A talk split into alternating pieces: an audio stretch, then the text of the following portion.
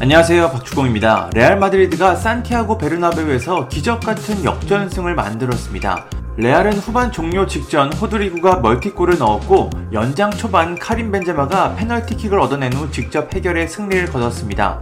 하지만 레알은 분명 위기가 있었습니다. 리아드 마레즈의 골이 들어간 후 레알은 거의 경기를 포기한 것처럼 보였습니다. 이때는 쿠르투아가 빛났습니다. 맨시티의 결정적인 슈팅들을 모두 막아내며 팀의 희망을 싹트게 만들었습니다.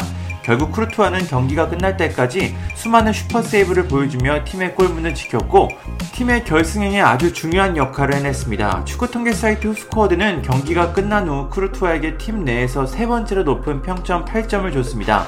평점이 가장 높은 선수는 호드리구로 8.5점, 다음은 벤제마로 8.2점입니다.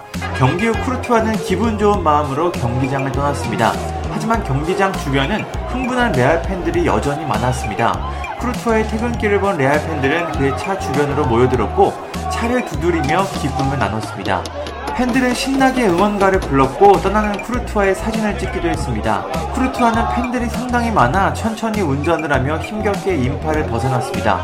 레알 팬들은 경기 후에도 쉽게 집에 갈 수 없었습니다. 기적 같은 승리를 만들었기 때문입니다.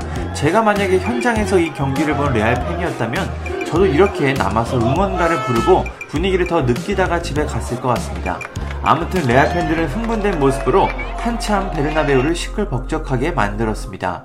이제 레알은 결승전에서 리버풀을 상대합니다. 상당히 쉽지 않은 상대인데요. 4년 전 결승전에서는 비교적 쉽게 리버풀을 꺾고 우승을 차지했지만 이번에는 느낌이 많이 다릅니다.